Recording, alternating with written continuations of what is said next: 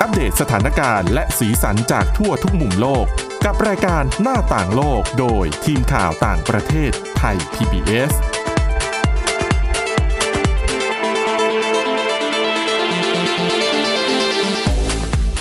สวัสดีค่ะคุณผู้ฟังต้อนรับเข้าสู่รายการหน้าต่างโลกค่ะ วันนี้นะคะยังคงมีเรื่องราวที่น่าสนใจ เอามารวบรวมให้ได้รับฟังกันเหมือนเช่นเคยค่ะสำหรับวันนี้นะคะพบกับคุณวินิษฐาจิตกรีและดิฉันสวรักษ์จากวิวัฒนาคุณค่ะ สวัสดีค่ะ ค่ะ วันนี้นะคะคุณวินิษฐาเรื่องที่ดิฉันนำมาเล่าเนี่ยเป็นเรื่องเรียกได้ว่าเป็นหนึ่งในคดีปริศนา ที่คนทั้งโลกเนี่ยอยากรู้คำตอบมากที่สุด ค่ะ นะคะนั่นคืออาคดีของแอนแฟรงค์ ค่ะ จริง ๆ แล้วเธอเป็นอ๋อเป็นชาวเยอรมันนะคะจริงๆชื่อไม่ได้ออกเสียงว่าแอนแฟรงค์เนาะแต่แอนแฟรงค์นี่คือแบบเหมือนกับเป็นเสียงที่ออกตามภาษาอังกฤษ ค่ะ นะคะแต่ถ้าเป็นภาษาเยอรมันจริง ๆ นี่ต้องออกเสียงชื่อเธอว่ายังไงคะ น่าจะอ่านว่าอันเดอร์ฟรังก์ อืม อืม เพราะว่าเกิดที่ เธอเกิดที่แฟรงก์ Frankfurt เฟิร์ตอืมค ถึงจะเป็นเสื้อเชื้อสายยิวก็เถอะ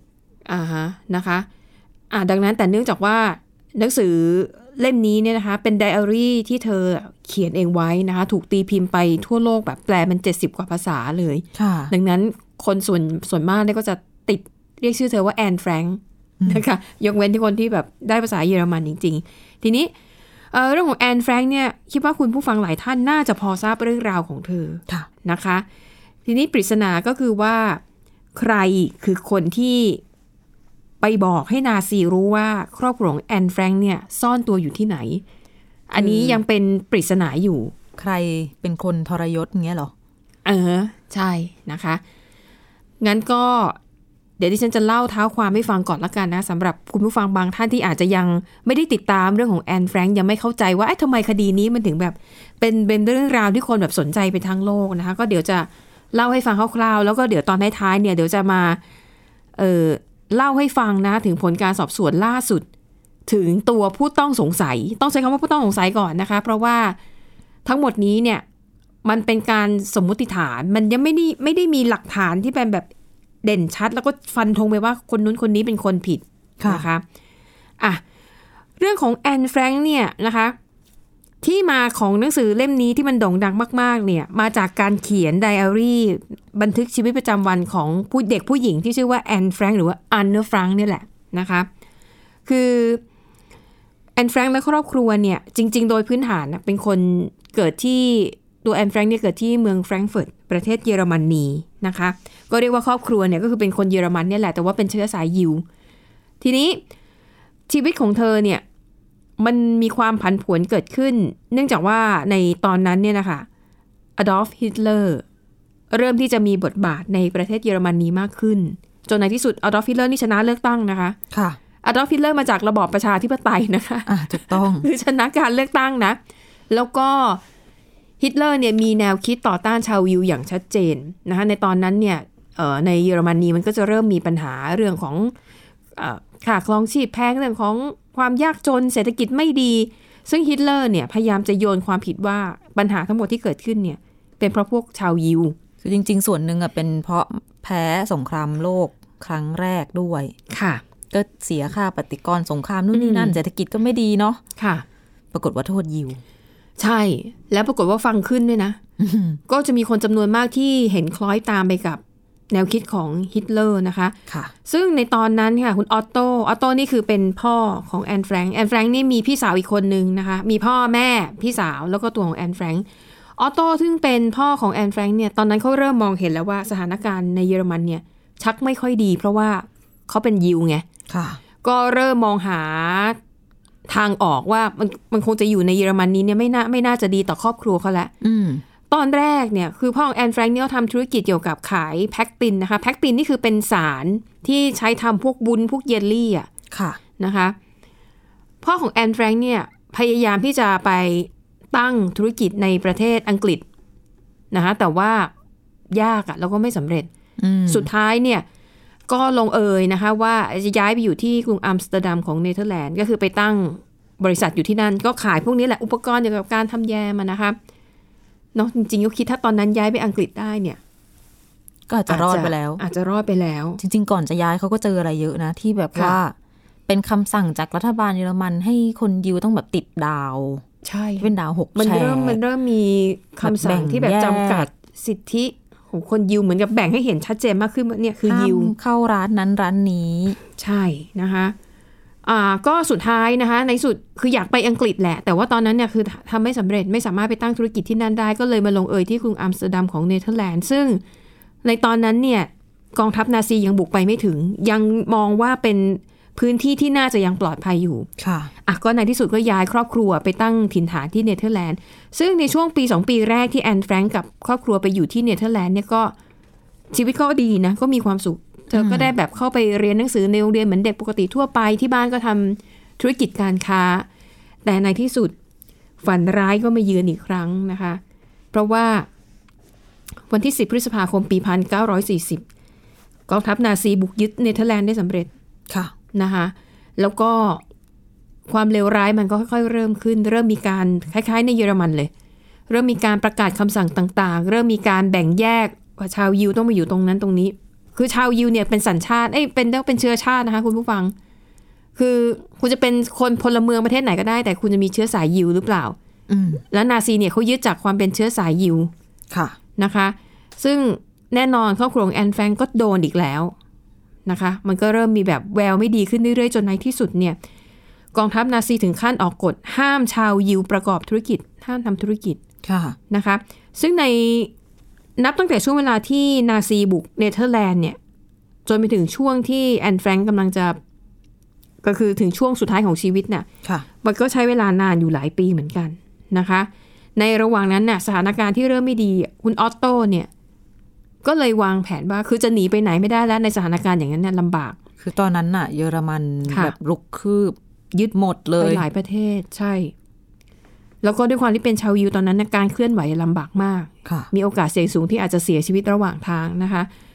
เอ่อคุณออตโต้ก็เลยคิดว่าจะสร้างห้องลับขึ้นมา คือ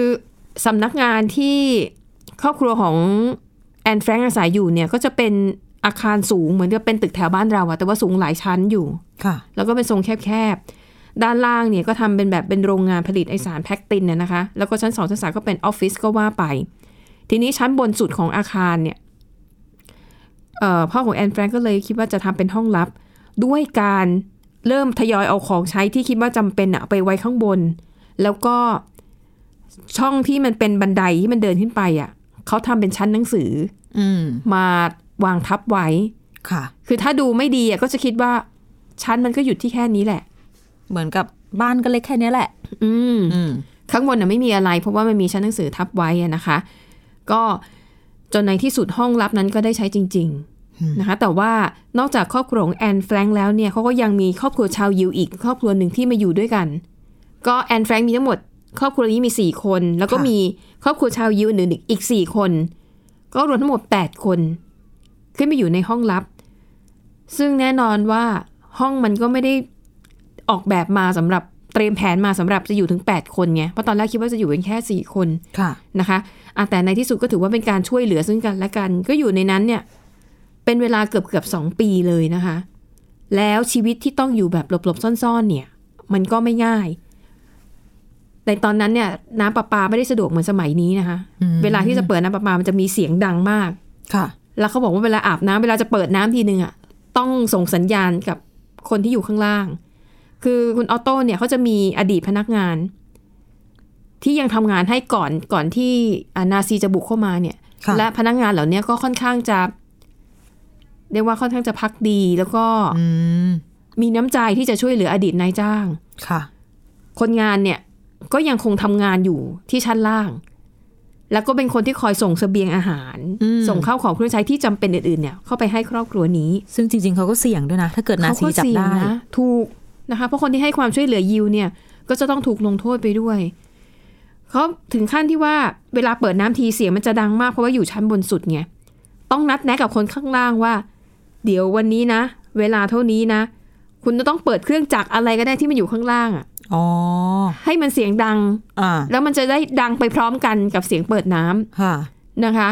ดังนั้นเนี่ยความเป็นอยู่ในห้องลับเนี่ยอัตคัดบอกเลยอัตคัด อืม อาหารไม่ใช่ว่าจะขึ้นมาส่งได้ทุกวัน น้ำที่จะใช้อุปโภคบริโภคอย่างที่บอก สัปดาห์หนึ่งเนี่ยเปิดได้ไม่กี่ครั้ง เพราะมันต้องรอจังหวะ อ่า นะคะ แล้วเผื่อๆเวลาพวกนาซีหรือตำรวจเข้ามาตรวจเนี่ยก็ต้องเงียบให้มากที่สุด ตอนกลางคืนก็เปิดไฟไม่ได้ ค่ะ คือถ้าเปิดไฟเขาก็เห็นเลยว่าอ้าวชั้นบนมีคนอยู่ อืม นะคะ อันนี้ก็คือเป็นชีวิตความเป็นอยู่แบบคร่าวๆของครอบครัวชาวยิวที่ต้องซ่อนตัวในยุคนั้นนะคะ รู้สึกห้องนั้นที่เขาอยู่นี่สี่สิบกว่าตารางเมตรเองมั้งแปดคนเนี่ย แปดคนเล็กมาก แน่นๆเลยนะ ใช่นะคะ แล้วก็ช่วงระหว่าง 2 ปีที่ซ่อนตัวอยู่ในนั้นค่ะ คุณแอนแฟรงค์เนี่ยแหละ เธอเนี่ยเป็นเด็กสาวที่ใฝ่ฝันว่าจะเป็นนักเขียน ว่าจะเป็นนักหนังสือพิมพ์เป็นนักข่าว ค่ะ เธอก็เลยบันทึกเรื่องราวทั้งหมด ลงในสมุดไดอารี่ เล่มสีแดงหน้าปกลายสกอตสีแดง อืม สมุดเล่มนี้เนี่ย พ่อให้เป็นของขวัญวันเกิด ก่อนที่พวกเขาจะหนีขึ้นไปอยู่ในห้องลับไม่นานนะคะ ดังนั้นสมุดเล่มนี้ในเวลาต่อมาเนี่ยกลายเป็นหลักฐานทางประวัติศาสตร์ชิ้นสำคัญ แล้วก็โด่งดังที่สุดฉบับหนึ่ง แอนแฟรง ที่คนทั่วก์ก็ไม่รู้ โลกไม่ ตัว อ่าน นะ ว่าตัวเอง ใช่ บันทึกประวัติศาสตร์ไว้อะ ใช่นะคะ ถามว่าแล้วแอนแฟรงค์บันทึกเรื่องอะไรบ้าง หลักๆก็คือเรื่องของความเป็นอยู่ แล้วก็ตอนที่เธอหนีไปอยู่ในห้องลับเนี่ยนะคะ อายุสิบสิบสิบขวบนิด ๆ เท่านั้นเอง อืม ก็คือกำลังเป็นวัยรุ่นน่ะ ค่ะ คือเป็นวัยที่ควรจะได้ออกไปใช้ชีวิตข้างนอกใช่ไหมคะ แต่ว่าจะต้องมาอุดอู้อยู่ในห้องลับ ก็เขียนเรื่องชีวิตความเป็นอยู่ บางทีก็เขียนถึงอารมณ์ของคนที่ซ่อนตัวอยู่ด้วยกัน อืม อย่างแม่เนี่ยแม่ก็จะเป็นคนดุเข้มงวดหน่อยบางทีแอนแฟรงก์ก็จะแบบ วันนี้แม่หงุดหงิดอีกแล้วเนี่ยเพราะเราทำนั่นไม่ดีอะไรไม่ดีอะนะคะ ค่ะ แต่พ่อเนี่ยค่อนข้างจะเป็นคนใจเย็น แล้วก็พูดถึงความสัมพันธ์ของเธอกับพี่สาวนะคะแล้วก็ในจำนวนของคนที่ขึ้นไปซ่อนตัว ก็จะมีเด็กวัยรุ่นอยู่ด้วยคนหนึ่ง ค่ะ แล้วก็อาจจะมีเรื่องแบบปั๊ปปี้เลิฟแบบหน่อย เป็นเด็กหนุ่ม ๆ ใช่เป็นเด็กหนุ่ม กุ๊กกิ๊กกิ๊ก นิด ๆ หน่อย ๆ นะคะ ทีนี้แล้วก็พูดถึงเรื่องของวิธีการหลบซ่อนตัววิธีการใช้ชีวิตเอาตัวรอดอะไรแบบเนี้ยนะคะ แบบแอบฟังวิทยุอะไรอย่างงี้มั้งดิฉันจำได้ลาง อือหือก็มีแล้วก็เนื่องจากว่าพออยู่ในห้องลับเนี่ย สิ่งที่จะมองเห็นในแต่ละวันมันก็มีไม่กี่อย่าง ๆ อ่า แล้วก็ในบันทึกบอกมันจะมีต้นไม้อยู่ต้นหนึ่งที่มันโตขึ้นมา แล้วก็จะมีนก ค่ะ นั่นแหละคือความสุข ก็คือ ในแต่ละวัน ช่อง ที่ ห ได้ น้า เห็น ต่างมันก็มีแค่นั้นอะ ใช่ ถูกไหม ใช่ อืม นะคะ ก็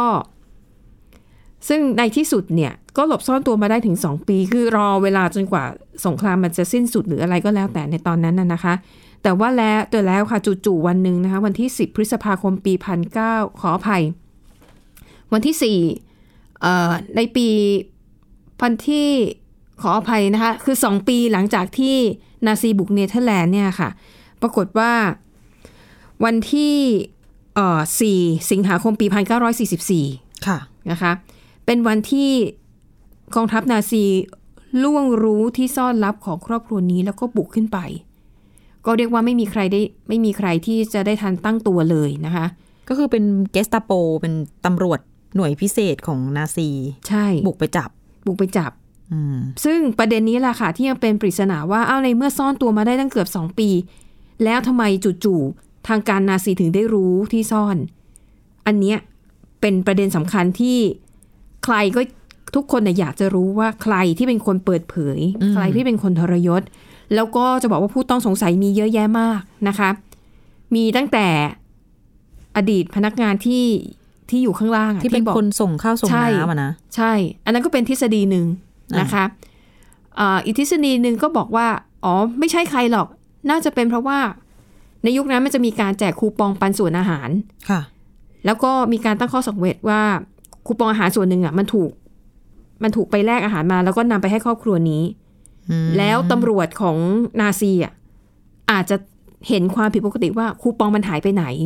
มันไม่สมบุญมันไม่สมดุลกับจำนวนคนที่อาศัยอยู่ในอาคารหลังนี้ เพราะมันตั้งแปดคนอะเนาะ เออ อันนี้ก็เป็นหนึ่งในข้อสันนิษฐานนะคะ แต่ว่า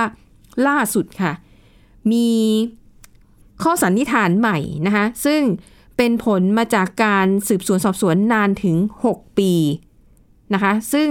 การสืบสวนในครั้งนี้เนี่ยนำโดยอดีตเจ้าหน้าที่ของ FBI หน่วยสืบสวนสอบสวนกลางของสหรัฐ ค่ะ คือน่าจะด้วยความอยากรู้ส่วนตัวนะคะ ลงทุนมากใช้เวลา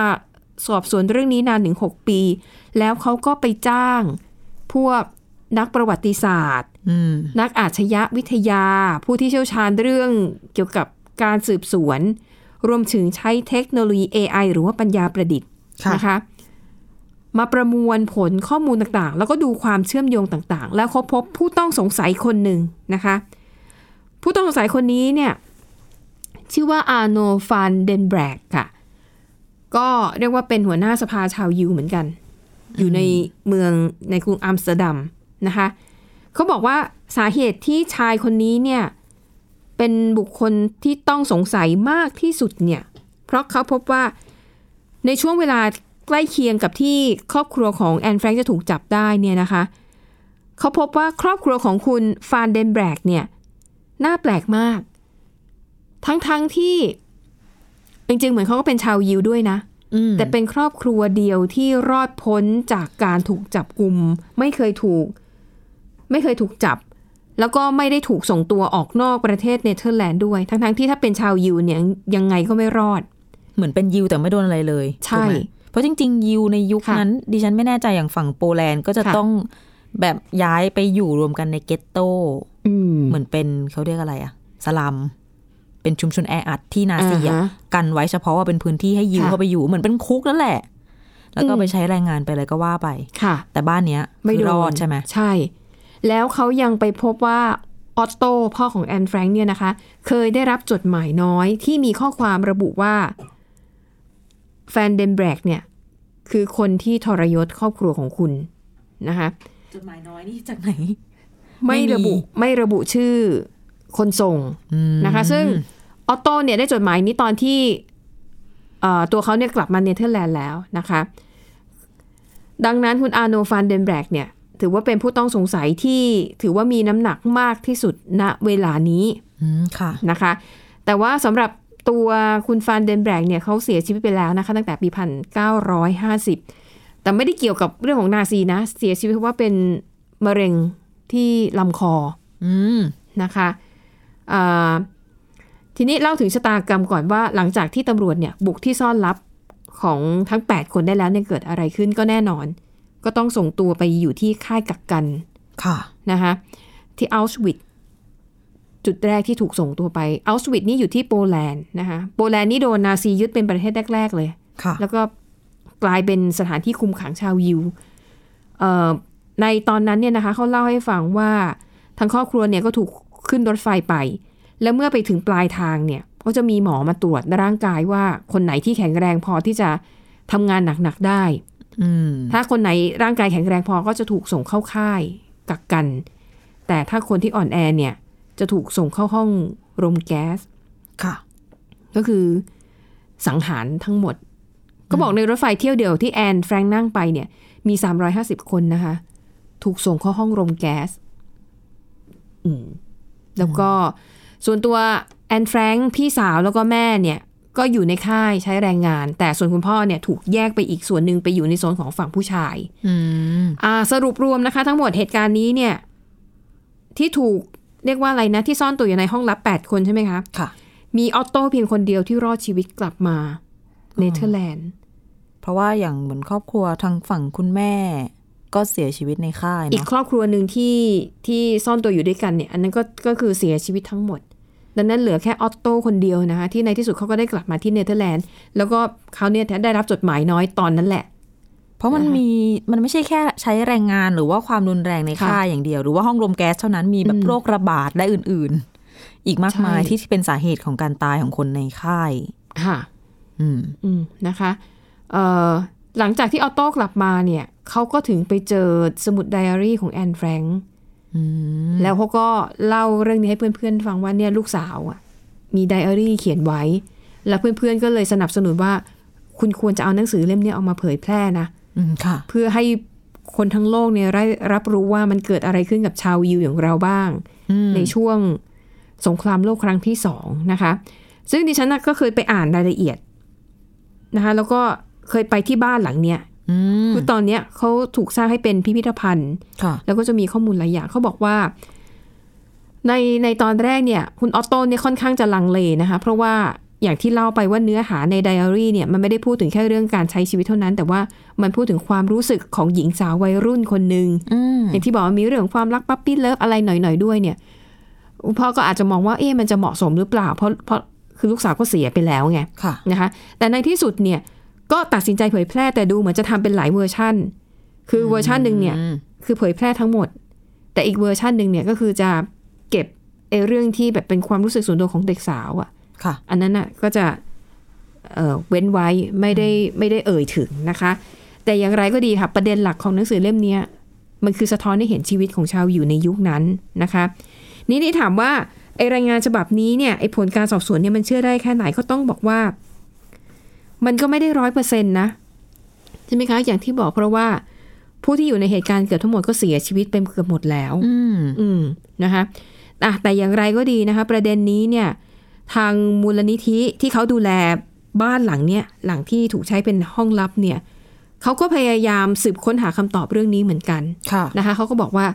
ก็รู้สึกดีใจนะที่มีข้อมูลหลักฐานเพิ่มเติมขึ้นมา อืม แล้วก็อาจจะมีการสอบสวนต่อไปเรื่อยๆนะคะว่าจริง ๆ แล้วเนี่ยอะไรคือสาเหตุที่ทำให้ที่ซ่อนลับเนี่ยถูกเปิดเผย อืม นะคะทีนี้มีอีกคำถามหนึ่งหลายคนบอกว่า ในเมื่อตอนนั้นเนี่ยคุณออตโต้เนี่ยได้รับจดหมายน้อย อืม ว่าฟานเดนเบรกเนี่ยเอ่อฟานเดนเบรกเนี่ยนะคะ น่าจะเป็นคนที่ทรยศครอบครัวนี้ ค่ะ แล้วทำไมตอนนั้นเขาไม่แจ้งเจ้าหน้าที่ คือหลังจากที่สงครามสิ้นสุดลงเนี่ยมันก็จะเริ่มมีการตั้งศาลในในหลายประเทศนะคะ มีการตั้งศาลพิเศษ มีการดำเนินคดีกับผู้ที่มีส่วนเกี่ยวข้องกับการสังหารชาวยิวในในหลายประเทศ ค่ะ ซึ่งเป็นข้อหาที่เอาผิดได้นะ อ่า ก็ถามว่าทำไมตอนนั้นออโต้ไม่ไม่แจ้งเจ้าหน้าที่ นั่น เขาบอก สิ ว่าเหตุผลที่คาดกันเอาเองนะคะ เพราะคุณออโต้ไม่เคยพูดเรื่องนี้ไง อ๋อ ต้องเรียกว่าทั้งหมดเนี่ยคือการตั้งสมมติฐาน ค่ะ เพราะว่าคุณออโต้เนี่ยหนึ่งที่ไม่อยากพูด เพราะว่าหนึ่งไม่รู้ว่าข้อความในจดหมายน้อยนั่นนะเป็นความจริงไหม อืม ถ้าเกิดเป็นคนที่ไม่ชอบคนนี้อยู่แล้วอ่ะ แล้วก็เขียนข้อมูลอะไรขึ้นมาลอยๆ ใส่ความอย่างงี้ ใช่สองคุณฟันเดนแบรกเนี่ยมีลูกสาวสามคน ค่ะ แล้วในตอนนั้นลูกสาวก็ก็ยังมีชีวิตอยู่ เขาก็คงไม่อยากให้เปิดเผยเรื่องนี้ออกไป ทั้งที่ยังไม่แน่ชัดว่าจริงหรือไม่ อืม แล้วสุดท้ายลูกสาวเนี่ยของเขาของคุณแฟนเดนแบรกเนี่ยนะคะ อาจจะได้รับผลกระทบ อาจจะถูกสังคมตีตราว่า ลูกของคนทรยศอะไรทำนองนี้ คือจะจริงหรือไม่ก็ไม่รู้เนาะ ใช่ แต่ยังไงคนเป็นน่ะ ก็ยัง ถือว่าคิดรอบคอบเนาะทั้งทั้งที่ตัวเองเป็นคนสูญเสียขนาดนี้หมายถึงออโต้นะ ค่ะ ค่ะ นะคะ อันนี้แหละค่ะก็คือเรียกว่าก็ถือว่าเป็นเป็นเป็นข้อมูลชิ้นใหม่ที่น่าสนใจ แต่ไม่แน่นะ สุดท้ายดิฉันว่าคดีนี้อาจจะอาจจะเราอาจจะไม่มีทางรู้ได้เลย ดิฉันว่าเป็นไปได้นะ มันก็เจ็ดสิบกว่าปีแล้วอะ 77 ปีแล้วอ่ะอาจจะเป็นความลับที่ลงหลุมไปพร้อมกับผู้ที่เกี่ยวข้อง น่าจะเป็นอย่างนั้น นะคะ แล้วตอนไปที่บ้านนี้เขาเปิดให้เข้าไปในห้องที่แอนแฟรงค์อยู่ไหมคะ ให้เข้าหมดทุกเกือบทุกมุมเลยค่อนข้างจะครบนะคะ ก็คือสามารถเข้าไปดูได้ว่า ใช่ อะไรแคบอะไรยังไง แคบไหม แคบแก้วแคบจริง อืม ๆ ก็เรียกว่ายังไงนะก็น่าหน้ากว้างน่าจะแค่ประมาณแบบ